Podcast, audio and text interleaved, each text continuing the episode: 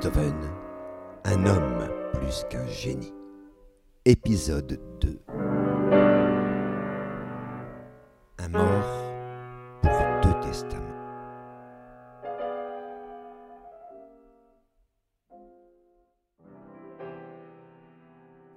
Ainsi, au hasard d'une de ses promenades, en janvier 1813, Beethoven a retrouvé son frère Karl, qu'il ne voyait plus depuis quelques mois, suite à une violente dispute entre eux. Il le retrouve, mais dans quel état? Depuis ce jour où il l'a ramené à son domicile, il vient régulièrement le voir. Il faut parfois un drame pour rapprocher de nouveau ceux entre qui une distance s'est établie durant des semaines, sinon des mois. C'est une banalité de le dire, mais cela prend un relief particulier quand on interroge d'un peu plus près de quoi il s'agit ici avec Karl. Car la maladie dont il souffre n'est pas n'importe laquelle.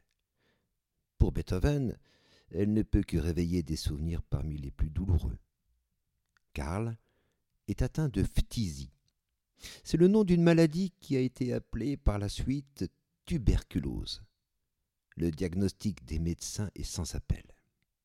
Et nous sommes à cette époque bien loin des traitements et du vaccin, comme le fameux bacille de Calmette et Guérin qu'on appelle le BCG, qui apparaîtront près d'un siècle plus tard. Apparemment, Karl est donc condamné. Mais la maladie qui le ronge, c'est celle qui, un peu moins de seize ans plus tôt, a emporté sa mère en 1787. Il avait alors quitté sa ville natale, Bonn, pour Vienne, où il voulait faire valoir son talent au piano auprès du grand Mozart. L'a-t-il effectivement rencontré? Hmm, Ce n'est pas sûr. Ce qu'il l'est, en revanche, c'est qu'il a dû revenir précipitamment à Bonn suite aux lettres toujours plus alarmantes de son père concernant l'état de sa mère. Elle mourra peu de temps après son arrivée dans sa ville natale, le 17 juillet 1787 très exactement. Perdre une mère, ce n'est pas rien. Mais la douleur de Beethoven, qui avait alors 16 ans, témoigne d'emblée d'une hantise qui le poursuivra toute sa vie. Celle de mourir, comme elle, de tuberculose. Voici pour s'en convaincre ce qu'il écrit déjà quelques semaines après le décès à von Schaden, un avocat qu'il a connu lors d'une escale, lors de son retour précipité de Vienne. Depuis que je suis à Bonn, je n'ai encore connu que de rares heures de bonheur. La plupart du temps, j'ai été pris d'asthme, et j'ai quelques raisons de craindre qu'une phtisie ne se déclare. Il n'est pas rare dans la dynamique du deuil que le sujet prend à son compte les symptômes qui ont emporté l'être aimé. Cela est évidemment la marque d'un amour particulièrement fort, incorporatif, diraient certains psychanalystes. Et cela s'atteste chez Beethoven vis-à-vis de sa mère. Dans la même lettre à von Schaden, il écrit également ces lignes, qui seront d'ailleurs gravées sur la tombe de Maria Magdalena, sa mère, qui est enterrée à Bonn. C'était pour moi une mère si bonne, si aimable, et ma meilleure amie. En vérité, qui pouvait être plus heureux que moi quand je pouvais encore lui donner ce doux nom de mère et elle de l'entendre? Cet amour n'est certainement pas exagéré dans la lettre. La crainte d'être atteint de sa maladie l'atteste déjà au moment de sa mort. Mais surtout, le fait que cette crainte persiste tout au long de sa vie, comme on le verra plus tard, révèle qu'il en va sans doute de beaucoup plus qu'un simple effet de deuil suite à son décès. En tout cas, voilà son frère Karl atteint de cette fichue maladie. Mais point de retour précipité cette fois pour l'assister dans son agonie. Il est là, près de lui. Il l'a même découvert sans que qui que ce soit l'en avertisse. Pas question de le quitter, comme durant ces derniers mois après cette dispute dont il ne se souvient peut-être même pas. Aussi souvent qu'il le peut, il lui rend visite pour lui venir en aide, de son affection évidemment, mais aussi, à ce qu'il affirme en tout cas, financièrement. Il écrit en effet à la princesse Kinski le 12 février. Je dois entretenir entièrement un malheureux frère malade, ainsi que toute sa famille, et j'ai dépensé tout mon avoir, sans prendre en compte mon propre intérêt. Beethoven grossit le trait, car la famille de Karl n'est pas dans le besoin, pas encore. Elle peut en effet jouir de la maison achetée avec l'argent du père de Johanna, la femme de Karl, mais également profiter du loyer de onze appartements dont ce dernier est propriétaire. Quand il souligne auprès de la princesse qu'il s'est matériellement sacrifié pour son frère et sa famille, Beethoven veut surtout faire pression sur elle, car elle lui doit simplement de l'argent. En tout cas, il se pose bien déjà comme celui dont dépend la famille de Karl. Et cela aura toute son importance pour la suite. Et puis, d'argent, il en est sans doute question déjà entre les deux frères mais cela ne sera découvert que des années plus tard. L'état de Karl empire de jour en jour. La fin semble approcher à grands pas. Le prêtre est convoqué pour lui administrer les derniers sacrements. Il lui faut penser aussi à rédiger un testament. Et c'est ce qu'il fait le 12 avril, en présence de quatre témoins, co-signataires du document. Un point retient l'attention dans ce testament. Il concerne son fils, Karl. Voici ce qu'il écrit. Étant convaincu de la générosité de mon frère Ludwig van Beethoven, je désire qu'après ma mort, il assure la tutelle de mon jeune fils Karl van Beethoven. Je demande donc à la cour de nommer comme tuteur après ma mort mon frère susnommé, et je prie celui-ci d'aider mon enfant comme le ferait un père, moralement et matériellement, en toutes circonstances. Signé et scellé devant témoin. Il y a franchement de quoi être surpris. La place de la femme, et a fortiori la mère, était très loin de celle qui se présente de nos jours. La très catholique Autriche de l'époque reposait sur le principe d'un patriarcat très puissant. Et les textes de loi en témoignent, on ne peut plus clairement concernant le droit de tutelle. Je cite Toute mère, à condition qu'aucun tuteur remplaçant ne soit nommé dans le dernier testament du père, a droit à la tutelle de son enfant, après le grand-père paternel de celui-ci, et s'il n'y a pas d'obstacles légaux justifiant qu'elle en soit exclue. Tout repose donc sur les dernières volontés du père mourant. La décision de Karl de désigner son frère au titre de tuteur est donc tout à fait entendable. C'est écrit dans la loi. Un point reste toutefois interpellant. Karl écrit explicitement qu'un tel choix est fondé sur la générosité de son frère aîné. Mais la générosité n'est pas tout. Il n'y a que quelques semaines que les deux frères se sont retrouvés. De plus, Karl est bien placé pour connaître la violence de Ludwig, comme l'a montré la crise qu'il a eue lorsqu'il est venu réclamer des partitions en l'accusant de l'avoir volé. De plus, c'est un vieux célibataire, et de plus en plus handicapé par une surdité qui s'aggrave d'année en année. Comment son fils, Karl, pourra-t-il grandir dans les meilleures conditions auprès d'un homme, son oncle, si violent, connu pour sa sauvagerie sociale et handicapé de surcroît? En tout cas, ce choix interroge. Il place la question au seul niveau de ce qui peut se passer ou s'être passé entre les deux frères, en omettant la place de la mère, dont les visites seront soumises à la pleine volonté du tuteur officiel. Mais Johanna, la mère, n'a aucun pouvoir juridique pour objecter à la décision de son mari qui fait loi. L'oncle de l'enfant sera son tuteur légal. C'est ainsi. Ni elle, ni qui que ce soit ne pourra le contester. Rien ne permet de savoir comment Beethoven a réagi à cette nomination au titre de tuteur. On peut juste pointer la portée du choix de Karl et ses effets. Son frère aîné est convoqué au titre d'un comme un père. Il est invité, autrement dit, à occuper la place de son frère auprès de son fils, dont il n'est pas le père tout en devant en occuper la fonction. Mais aussi, il n'a pas pu ne pas entendre ce que signifie Karl en le nommant, car il exclut de facto la mère de l'enfant.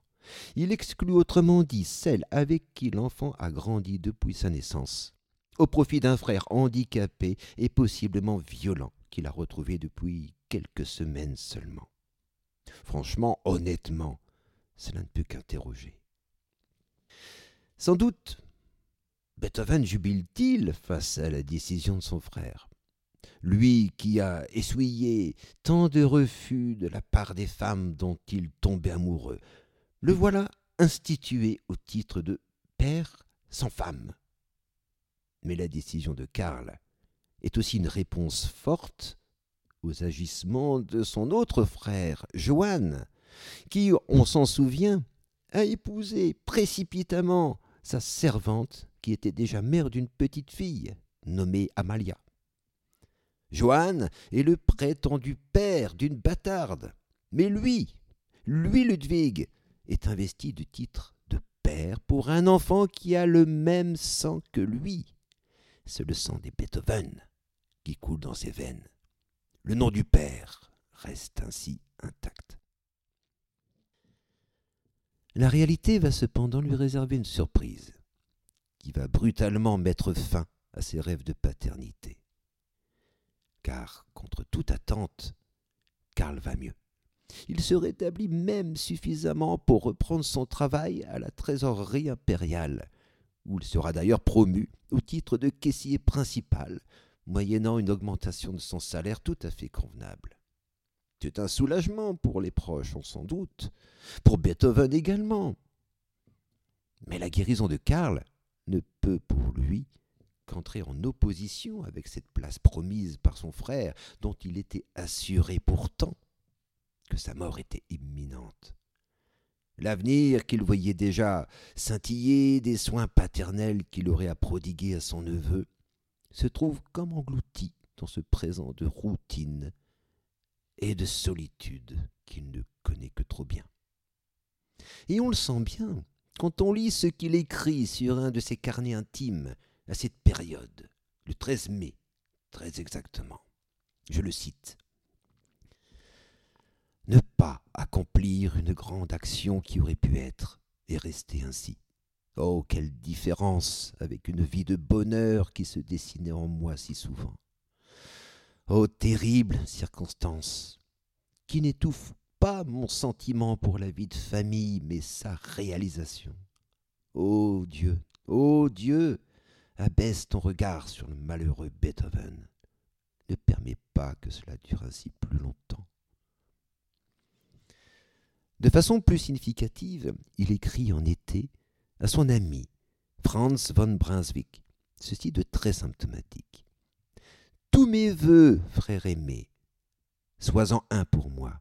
Je n'ai personne d'autre que je pourrais appeler ainsi. Karl est guéri, mais il disparaît de la vie de Beethoven, comme son autre frère Johann.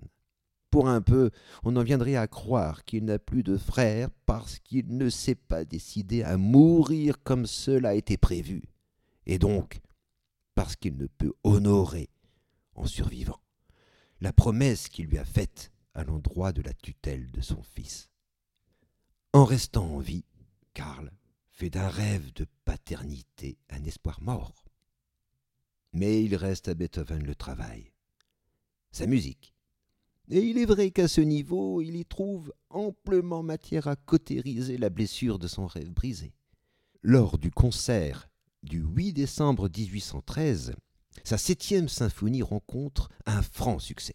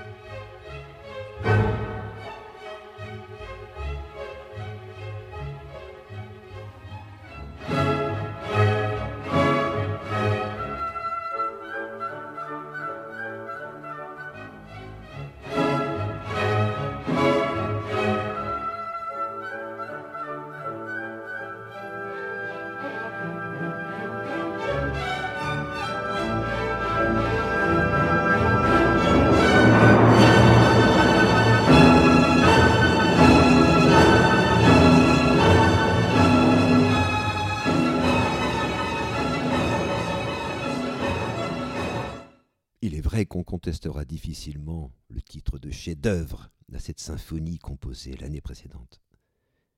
Mais le succès du concert de 8 décembre est dû surtout à une œuvre fort originale, la bataille de Vittoria, appelée aussi la victoire de Wellington, ou plus rarement la symphonie des batailles. Cette œuvre, qui a tout d'un spectacle qui en appelle au figuratif, a été composée durant l'été et l'automne 1813. Elle avait pour but de célébrer la victoire du duc de Wellington sur les troupes napoléoniennes lors de la bataille de Vitoria-Gasteiz en Espagne le 21 juin 1813. Je vous laisse écouter la partie centrale qui veut figurer la fin de la bataille entre Français et Anglais.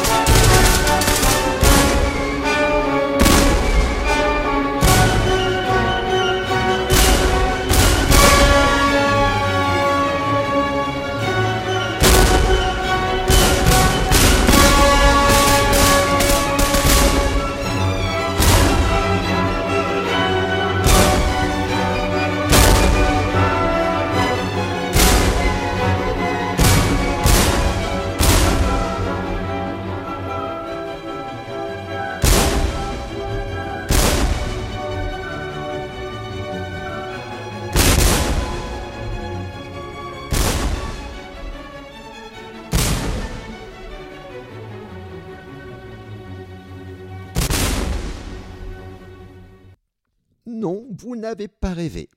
Ce sont bien de véritables coups de canon et de fusil qui s'entendent dans ce morceau. Cela est bien prévu dans la partition. Mais franchement, reconnaissons-le, ce n'est pas là du grand Beethoven. On croirait presque entendre, image en moins évidemment, une musique de film. Mais ce n'est pas l'aspect spectaculaire de l'œuvre qui lui conféra un grand succès.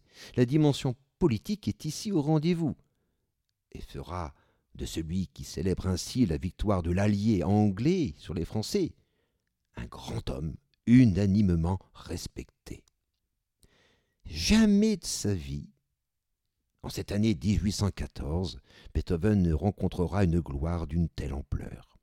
Et cela contribuera au succès de la reprise de son unique opéra, Léonore, désormais titré Fidelio, qui avait eu un piètre succès à Vienne, jadis.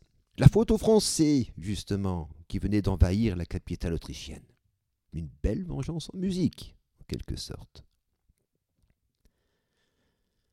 Cependant, au-delà des vivates, des applaudissements, un nouveau bouleversement va se présenter. Après des mois d'accalmie, la tuberculose de Karl reprend de plus belle début 1815. Cette fois, il est quasiment certain qu'il ne s'en remettra pas. La seule question qui reste est de savoir quand. Évidemment, Beethoven reprend de plus belle ses visites régulières à son domicile. Il va même user de ses contacts personnels pour satisfaire le moindre de ses désirs. On ne refuse rien à quelqu'un qui sait qu'il va mourir. Le rêve de Karl est d'avoir des pans dans son jardin. Il les aura. Et bien d'autres choses encore. Il faut bien rappeler à Karl que, comme deux ans plus tôt, sa générosité n'a pas limite. Car c'est bien elle qui l'a convaincu de le nommer tuteur de son fils. Il lui faut rappeler, autrement dit, qu'il est là pour lui, comme il le sera pour son fils plus tard, quand il lui sera confié. Mais l'agonie de Karl n'arrête pas de ne pas s'achever. Il passera presque toute l'année 1815 à osciller entre la perspective d'une fin inévitablement proche et quelques soubresauts d'espoir sans lendemain la trésorerie impériale somme Karl de reprendre son travail, faute de quoi, à partir du 2 novembre, sera attesté un abandon de poste, et donc son renvoi définitif. Tout au long de cette année 1815, Beethoven est donc à son frère. Sa prévenance est sans doute sincère, mais ne peut occulter l'idée d'un espoir, celui que la tutelle de son neveu comme promis deux ans plus tôt, lui soit dûment et définitivement confié. Et c'est sans doute pour cela que pour la première fois figure dans ses carnets intimes l'esquisse d'une lettre adressée à Johanna, la femme de Karl. Maintes fois, écrit-il, elle aurait manifesté une méchanceté à son égard en arborant l'instant d'après le visage d'une amabilité complètement hypocrite. Et il poursuit. Si vous avez tenu à faire sur moi une impression meilleure, le moyen que vous avez choisi a eu justement l'effet contraire.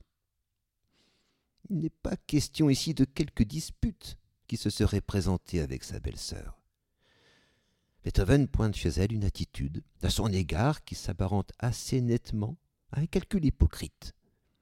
Il n'est en vérité pas trop difficile d'en comprendre la raison. Il sait que son frère le désignera comme tuteur, l'invitant en cela à occuper sa propre place, qui présente toutefois trois visages celui du frère, celui du père et celui d'époux. Passe pour les deux premiers, contre troisième, pas question.